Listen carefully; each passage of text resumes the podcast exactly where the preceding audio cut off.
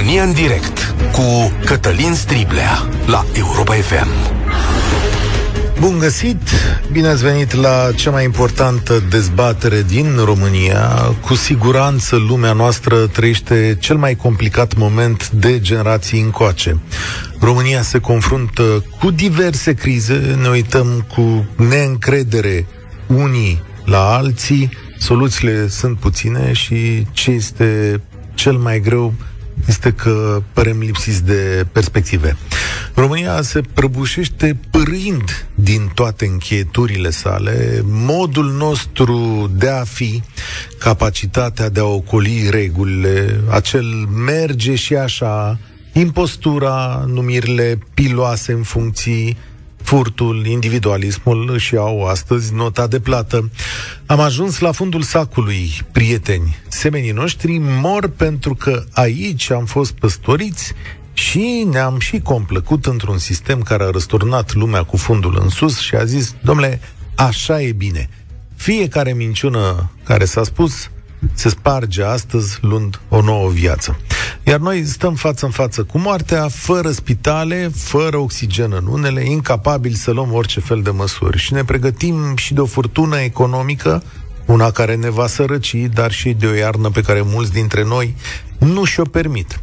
Doar că dincolo de ce putem face și spune acum, pot interveni liderii. Aici apar oamenii de la care așteptăm să facă ceva mai mult decât pentru grupul lor. Acestea sunt momentele în care clasa politică nu își abandonează oamenii și face ceea ce trebuie. Ei bine, deocamdată la ora asta se votează, nu se mai votează. Nu avem niciun guvern. Guvernul Cioloș nu a fost investit și toată lumea știa că era un lucru făcut doar ca să îndeplinească o formalitate. Iar diseară e o ședință care va aduce sau nu va aduce niște măsuri restrictive. Vă propun să folosim momentul pentru a da un mesaj președintelui Iohannis, cel vinovat în primă măsură, dar și singurul de la care putem aștepta ceva. Încep eu, așadar, mesajul meu către președintele Iohannis. Domnule președinte, și ieri, și acum o săptămână, și acum o lună, ședința de astăzi venea prea târziu. Mii de oameni au murit din cauza lașității dumneavoastră și a întreg corpului politic. Un lider este acela care în momente grele ia măsurile care dor cel mai mult și care nu ajută în niciun fel popularitatea sa, dar care trebuie luate ca să mergem mai departe – o țară nu se conduce doar cu sondaje. Nu este un episod doar dramatic, cum spuneți, ci unul rușinos în care v-ați dat măsura capacității, înțelegerii și respectului față de cetățenii acestei țări. Mulți dintre oamenii onești, muncitori și echilibrați vă părăsesc astăzi pentru că nu pot înțelege cum de-ați lăsat țara în brațele dezinformării, cinismului și a morții. Nu știu la ce fel de măsuri vă mai gândiți și ce mai puteți face, dar nu o să puteți șterge niciodată acest episod din inimile noastre. Nici de-ar fi să munciți în zilele de weekend. Ăsta e mesajul meu. Dar sigur că vă invit să mă contraziceți, căci nu pot să am dreptate tot timpul și desigur că E ușor să critici, important e ce pui în loc. 0372069599 Ce-i transmiți astăzi președintelui Iohannis? Ce așteptări ai de la șeful statului? Căci are și de făcut o nouă nominalizare, are de luat și măsuri domnul președinte și cum ar trebui să răspundă el la multiplele crize pe care cu toții le avem în față, nu doar el. România în direct este și pe Facebook, pe pagina Europa FM. Cred că eu am zis ce aveam de zis, vă invit pe voi acum. Cred că dezbaterea poate porni. Marian este primul.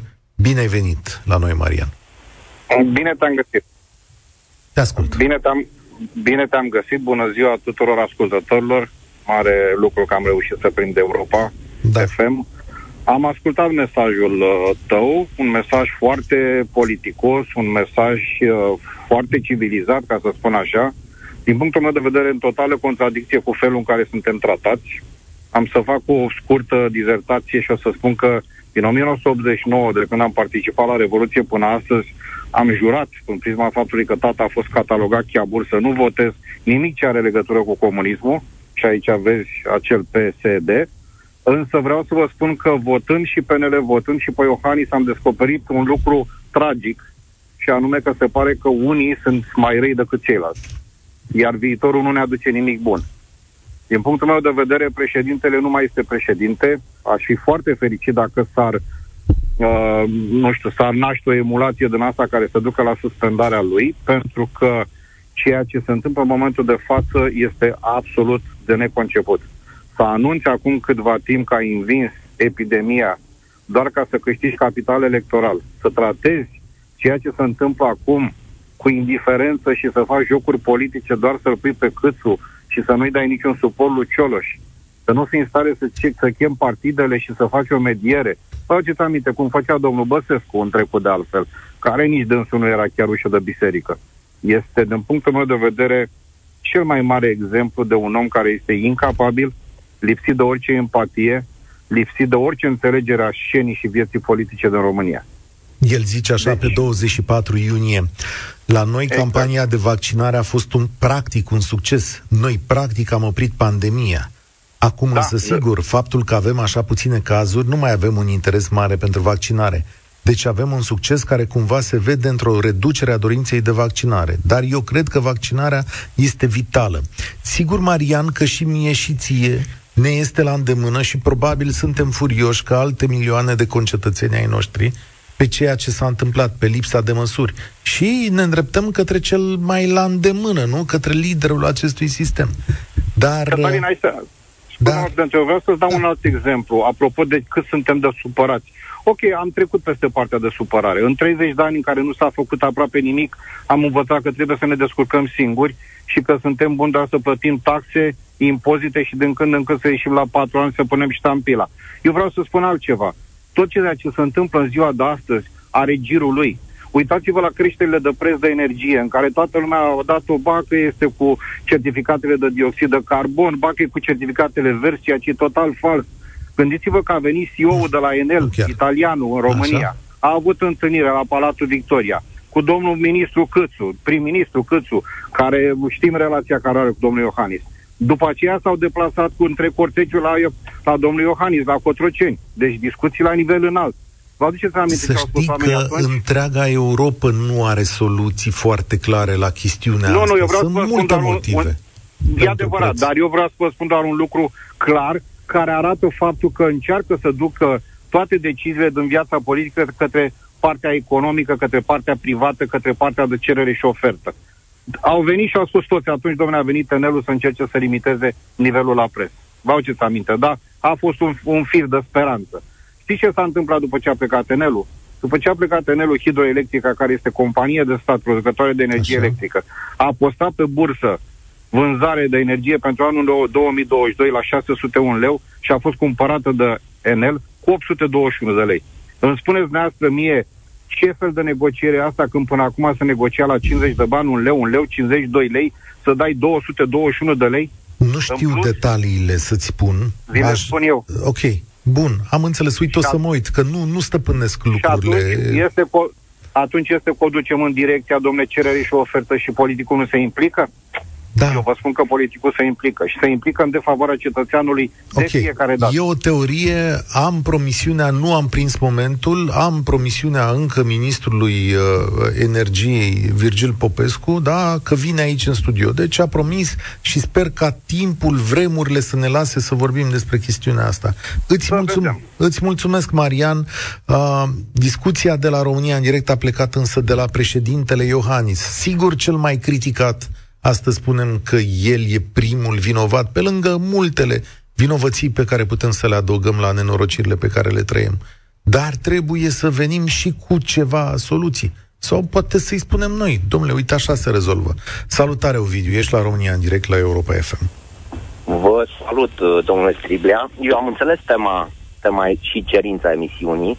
Aș vrea totuși să nu mă adresez uh, domnului președinte Iohannis, aș vrea să mă adresez mai degrabă ascultătorilor Europa FM. Și anume, noi toți plecăm de la premisa că președintele este bine intenționat, că eventual vrea să facă lucruri bune, dar oarecum, din neștiință sau dintr-o proastă consiliere, nu reușește să le facă. Dar dacă am întoarce puțin datele în ecuație și ne-am dat seama în cele din urmă, că de fapt este rău intenționat. Dacă a fost de la bun început rău intenționat, nu există oare și posibilitatea asta? Eu o exclud. Cum aș putea să mă gândesc că un om care e acolo să fie rău intenționat în a face ce?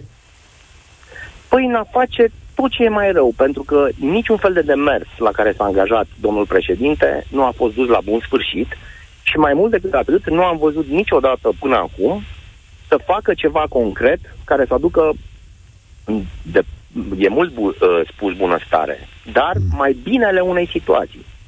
Și în consecință, eu sper că în cele din urmă, și acum trec automat în cea de-a doua cerință și anume să găsim o soluție, cred că până la urmă soluția este să suferim un pic, să ne dăm seama că până la urmă, privind în exterior, că cineva vine și rezolvă treaba înțește sau face un lucru bine făcut pentru că etnia din care face parte o face mai bine decât, să spunem, uh, altcineva, deci uh, să întoarcem fascicolul de lumină către noi înșine și așa cum poporul ăsta a găsit întotdeauna res- resurse prin noi înșine să ieșim din situațiile de criză și critice, să găsim și acum resursele să ieșim singuri din situația asta și să nu ne mai punem speranțele în altcineva. Vezi, Mulțumesc. poporul e divizat în momentul ăsta. Unii zic hăi, alții zic cea. E adevărat, e adevărat, este divizat, dar durerea și disperarea, eu cred că vor uh, fi liant până la urmă, mm-hmm. în loc să fie dezvinare. Asta aici îți dau dreptate, uh, durerea îi unește și furia de o parte și de alta a diverselor situații, îi unește împotriva președintelui și a forțelor de la putere, că așa se întâmplă în general. Acum toată lumea e nemulțumită, și vacciniști, Acum. și nevacciniști, și cei Acum. care sprijină restricții, și cei care văd criza economică într-un fel, dar știi ce se întâmplă în situații din astea când toți suntem nemulțumiți? politicienii, liderii, își asumă un anumit tip de rezolvare tu poți să pui degetul pe tipul de rezolvare pe care l-a oferit astăzi clasa politică din România în frunte cu președintele pentru ceea ce trăim? O să zici, domnule, uite, ei au adoptat soluția asta și au mers cu ea înainte. Eu nu pot să pun degetul. Eu continui să cred, adică eu cred că până la urmă suferința va genera bine. Da, așa suntem... va genera bine. Așa suntem învățați să credem că după o perioadă grea vine o perioadă ușoară, bună, că lucrurile se îndreaptă. Dar dacă te obișnuiești cu răul, da, știi, s-ar putea să fie... Cu, ră, cu răul nu te poți obișnui. Așa? Deci cu răul nu te poți obișnui. Poți coexista o perioadă împreună cu răul de care vorbim dumneavoastră, dar nu te poți obișnui cu el. În cele din urmă se va găsi mijlocul prin care să îndepărtăm corpul străin. Mulțumesc. Mulțumesc. Nu știu cine e corpul străin. Și da, poate, este un lanț de vinovăție aici trăim o grămadă de probleme, începând de la modul în care s-au purtat membrii cabinetului, începând de la modul în care liderii sanitari din România au propus soluții și politicienii le-au respins, trecând apoi prin vinovăția certă a unora dintre noi, care au deschis microfoane, megafoane pentru tot felul de oameni a căror competență și bună intenție chiar este pusă sub semnul întrebării. Am fost ciruiți ca într-un război, iar oamenii și-au pierdut viața. Astăzi, lucrurile acestea știm clar că vor continua, nu avem un guvern, nu avem politicieni responsabili care să apuce taurul de coarne, cum se spune la noi, Ba mai mult, e și o frică teribilă de măsuri dure. Guvernul Cioloș propusese un set de măsuri mai aplicate, da, după cum vedeți, sprijinul politic nu a existat și a fost trimis acasă. Hai să vedem ce ne oferă actuala putere. Ludovic, salutare, ești la Europa FM, la România în direct. Salut, Cățălin. Salut, Cățălin. Vreau să spun următorul lucru. Dacă s-ar fi angajat un guvern nu mai să dea, nu să și ceară, cred că toată lumea era mulțumită. Din păcate, clasa politică uh, de care, de care spuneai că uh, trebuie să-și asume uh, responsabilitatea și liderii să iasă în față și să să aplice măsuri dure, nu există. Nu există. Pentru ei există numai votul și să rămână veșnic etern parlamentar sau primar sau consilier. Ascultă-mă un puțin, Ludovic. Ai spus un lucru esențial când ai deschis această intervenție, că dacă era un guvern care nu mai sădea, atunci lucrurile erau bune. Așa au fost privite guvernele în România și așa a existat o presiune fantastică a societății asupra acestor guverne. Doar ne... să se dea. Exact. Politicianul, politicianul român a înțeles că funcția implică să-mi dea mie ceva, să-ți dea ție ceva și să nu supere pe nimeni. Exact. Din păcate, da, ă, toată lumea, da, lucrează în servicii. Intru în contact cu sute de oameni, dacă nu mii de oameni, într-o lună. Ă, vreau să spun că foarte mulți spun următorul lucru. Ă, mi-a luat, nu mi-a dat. Numai ca să-ți dea cineva ceva, cineva trebuie să muncească și să pună în coșul ăla ca să aibă de unde să-ți dea. Orice fel de ajutor, că vine de la Uniunea Europeană, eu știu, zahăr, ulei sau eu știu ce vine de acolo, că vine de la guvern, că îți dă un ajutor pentru, pentru încălzire, pentru uh, apă caldă, pentru hrană, pentru orice vrei. Dar pentru acei bani cineva trebuie să muncească și să colecteze, că din taxe, că din impozite, că din orice trebuie să, să-i colecteze. Ne întrebăm că de ce s-au vândut companiile de stat. Păi s-au vândut companiile de stat ca să acopere aceste găuri. Aceste găuri, CEZO, care este o companie de stat cehă, uh, profitul făcut în România sau uh, Enelul, companie italiană da, de stat, sau Gaz de France, când s-a privatizat Distrigazul, companie de stat franceză, a cumpărat, a cumpărat acțiuni în România. Ce face cu acele dividende? Le duce în statul francez sau în statul ceh. Ca cetățenii din statul respectiv să o ducă mai bine, să poată să suporte aceste crize. Ce a făcut statul român prin politicienii pe care i-am votat 30 de ani de la Revoluție încoace?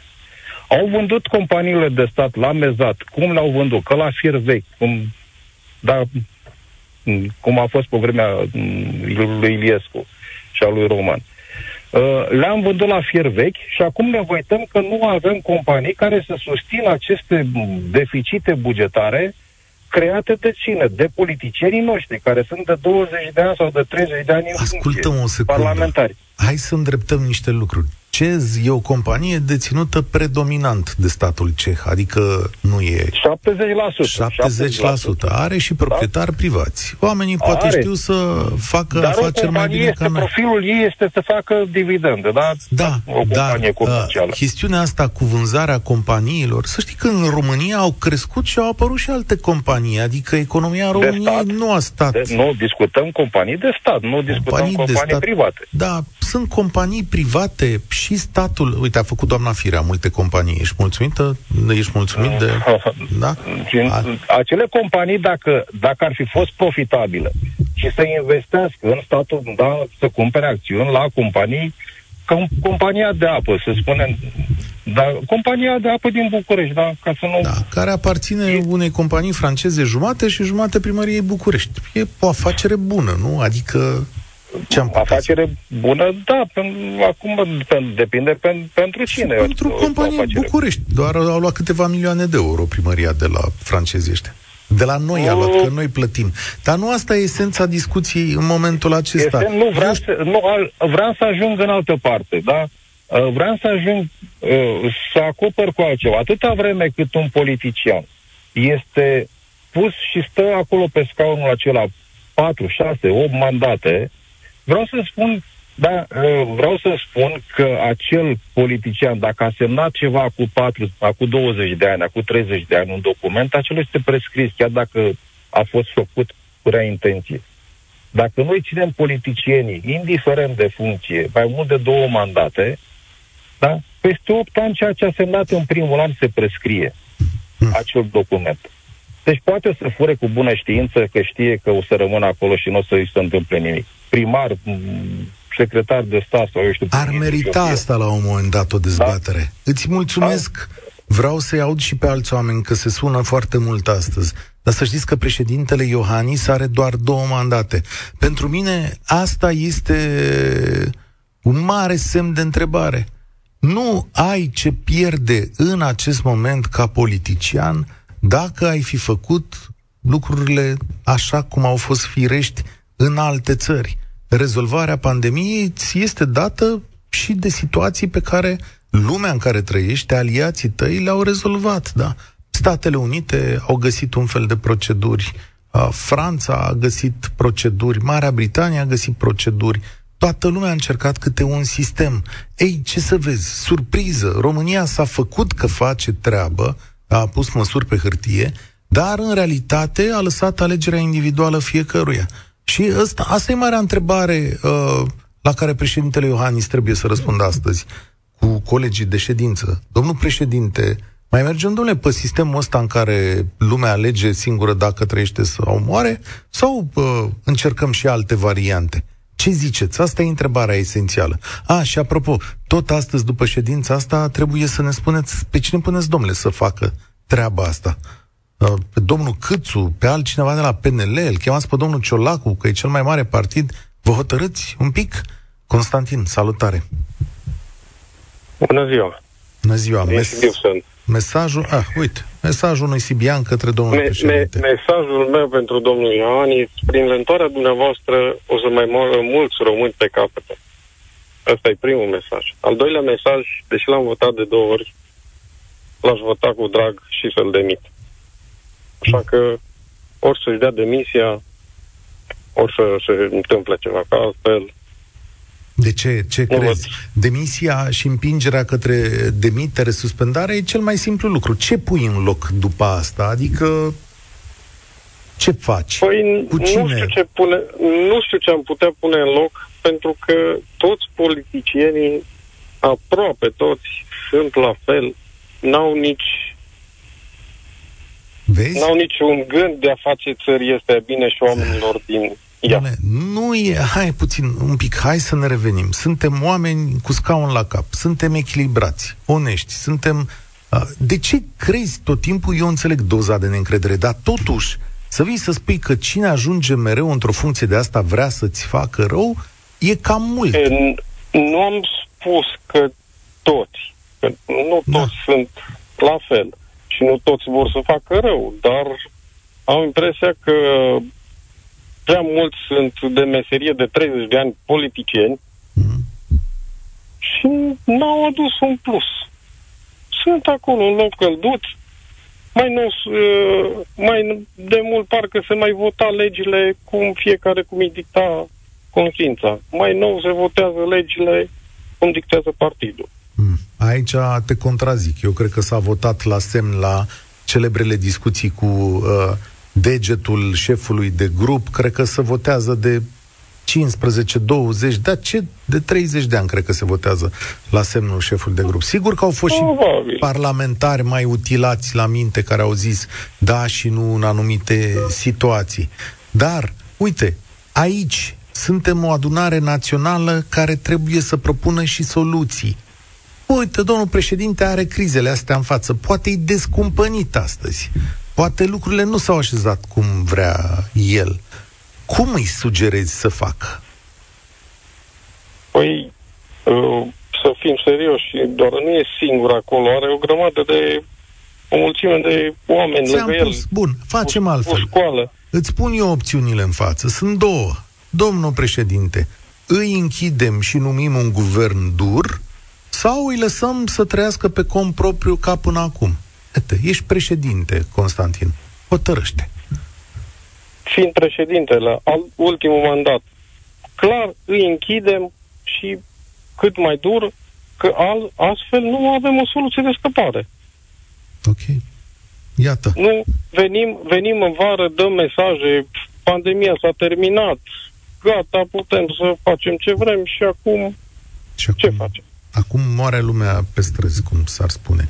Constantin, da. îți mulțumesc. El e sibian. A, nu-i ușor să fii președinte. Și v-am mai spus, politicienii sunt supuși dezamăgirilor. Rare ocazii în care cineva va pleca în aplauze, dar sunt și puține ocaziile în care vezi că luni de zile nu se întâmplă nimic.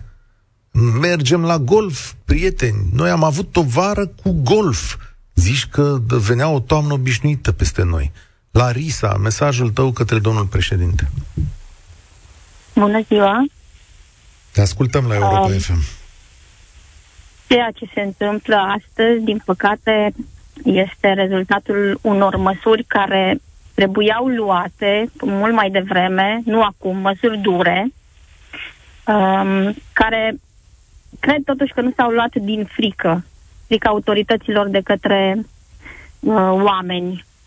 Cei 30% care s-au vaccinat, um, cred că au făcut-o totuși conștienți de faptul că în jurul lor sunt alți oameni care trebuie protejați. Și aici vorbim în primul rând de familiile noastre, de prieteni.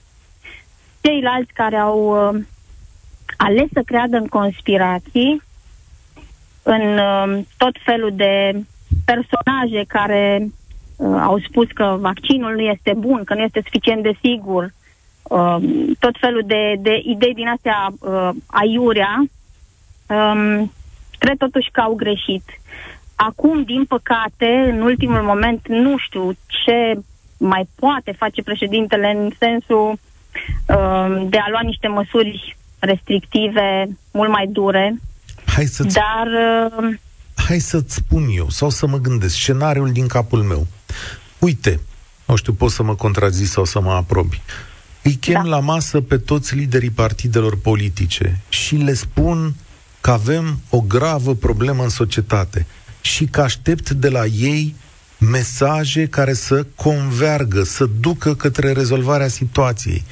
L-aș convinge pe domnul Vasile Dâncu, de exemplu, că vaccinarea nu este o armă a progresismului, cum domnia sa spunea în 28 iulie, că ăsta e mijlocul prin care progresiștii vor să controleze lumea. Deci tipul ăsta de mesaje politice, la ce Dumnezeu fi ajutând?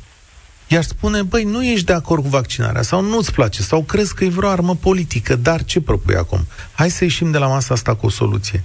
Aș vorbi cu prea fericitul Daniel, să facă ceva mai mult decât să-i lase pe episcop să zburde, spunând că în spitale se dă foc ca să facă nu știu ce, că are putere prea fericitul Daniel. Aș face mm. întâlniri cu jurnaliști importanți sau cu lideri de opinii. Aș face Clar. studii cu psihologi care să spună, domnule, cum primește țara asta mesajele mele? Ce ar trebui să le spun? Nu știu, am zis și eu așa, asta de la mine. Uh, au avut timp să facă toate astea. Peste vară, nu știu, de când a început uh, campania de vaccinare, au tot avut timp să, nu știu, să aleagă niște oameni care să transmită niște mesaje pozitive, să explice, uh, să convingă lumea că totuși vaccinarea este o soluție, că nevaccinarea va duce la moarte, ceea ce se și întâmplă acum.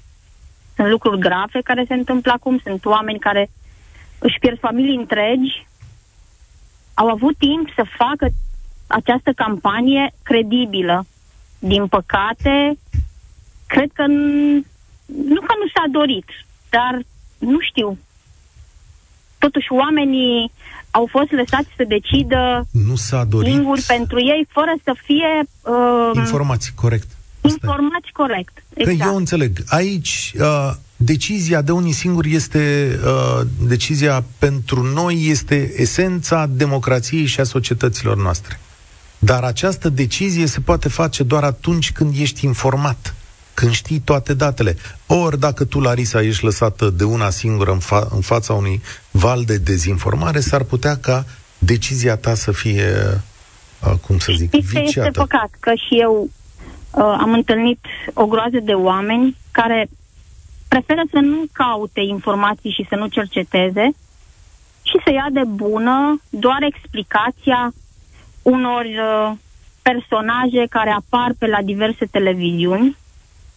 Asta e... Și cred că este mai simplu să nu te stresezi cu căutatul unor informații și să iei de bun ce spun ceilalți. Asta e natura umană, să știi. Dar aici intervine Din... liderul. Președintele Macron și-a pus cariera la bătaie, da? În momentul în care a hotărât că va exista un certificat verde în Franța. Prima, uh, primarul New Yorkului astăzi a comunicat, e adevărat, neoficial, punându-și cariera la bătaie, foarte important acest lucru, că îi va obliga pe angajații primăriei, deci uh, administrației locale din New York, să se vaccineze. E și asta o metodă. Nu știu dacă va funcționa, dar acel politician a ieșit cu această hotărâre și a zis cine nu-i vaccinat aici, 30% din angajații primăriei din New York nu sunt vaccinați, uh, nu mai lucrează aici. E o decizie care duce într-un sens sau într-altul și, desigur, îi pune la îndoială cariera. Nu toți oamenii da. vor mai vota, dar a făcut un gest. E, asta da, la noi nu. La noi nu se întâmplă asta, din păcate.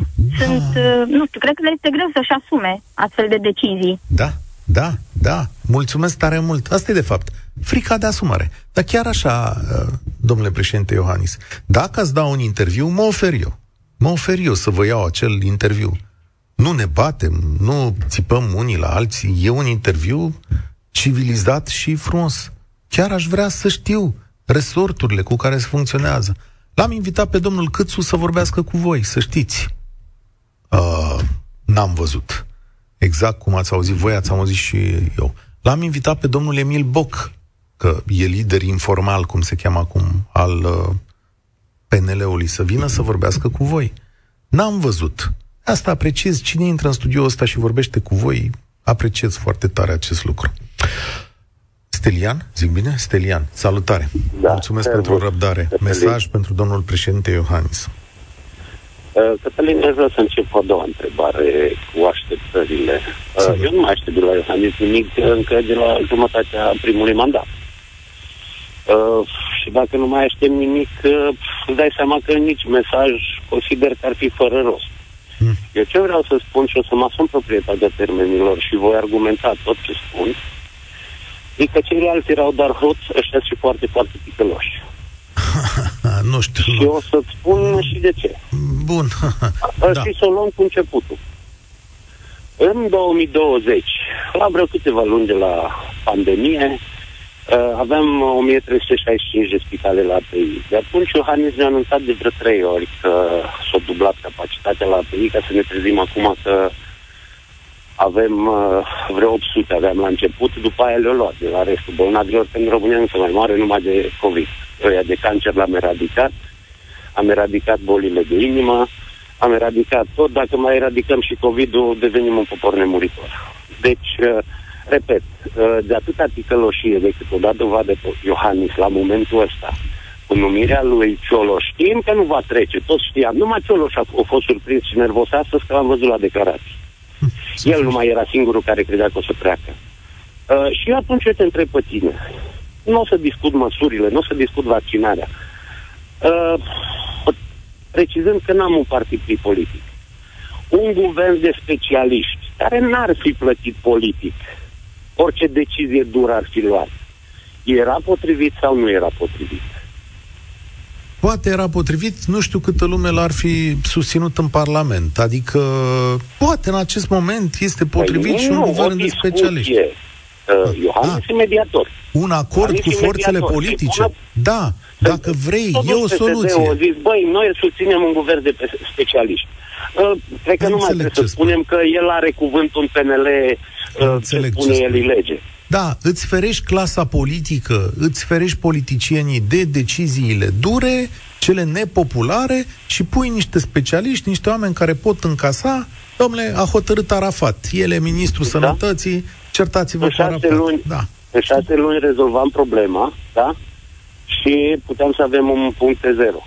Da, Ori, iată o soluție. Pentru, pentru motivul că nu a făcut asta și a ales, masc- a ales mascaradă, circ, da. circ, eu spun că e foarte, foarte ticălos. Și acum o să da. spun ceva. Mie nu-mi place termenul ierte. și trebuie să te opresc când spui ticălos, că nu-mi place termenul și nu sunt de acord. Exprim acest uh, lucru.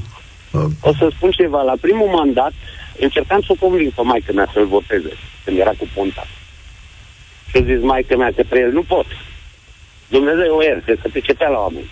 O zis, uite-te la ochii lui, e un om rău. E, e, lăsați că dacă știți cum e, multă lume s-a uitat la ochii lui Victor Ponta și a zis, ba, ăsta e omul rău. Hai să e o emoție pe care un om o trezește în noi, da, știi cum e, toate, nu?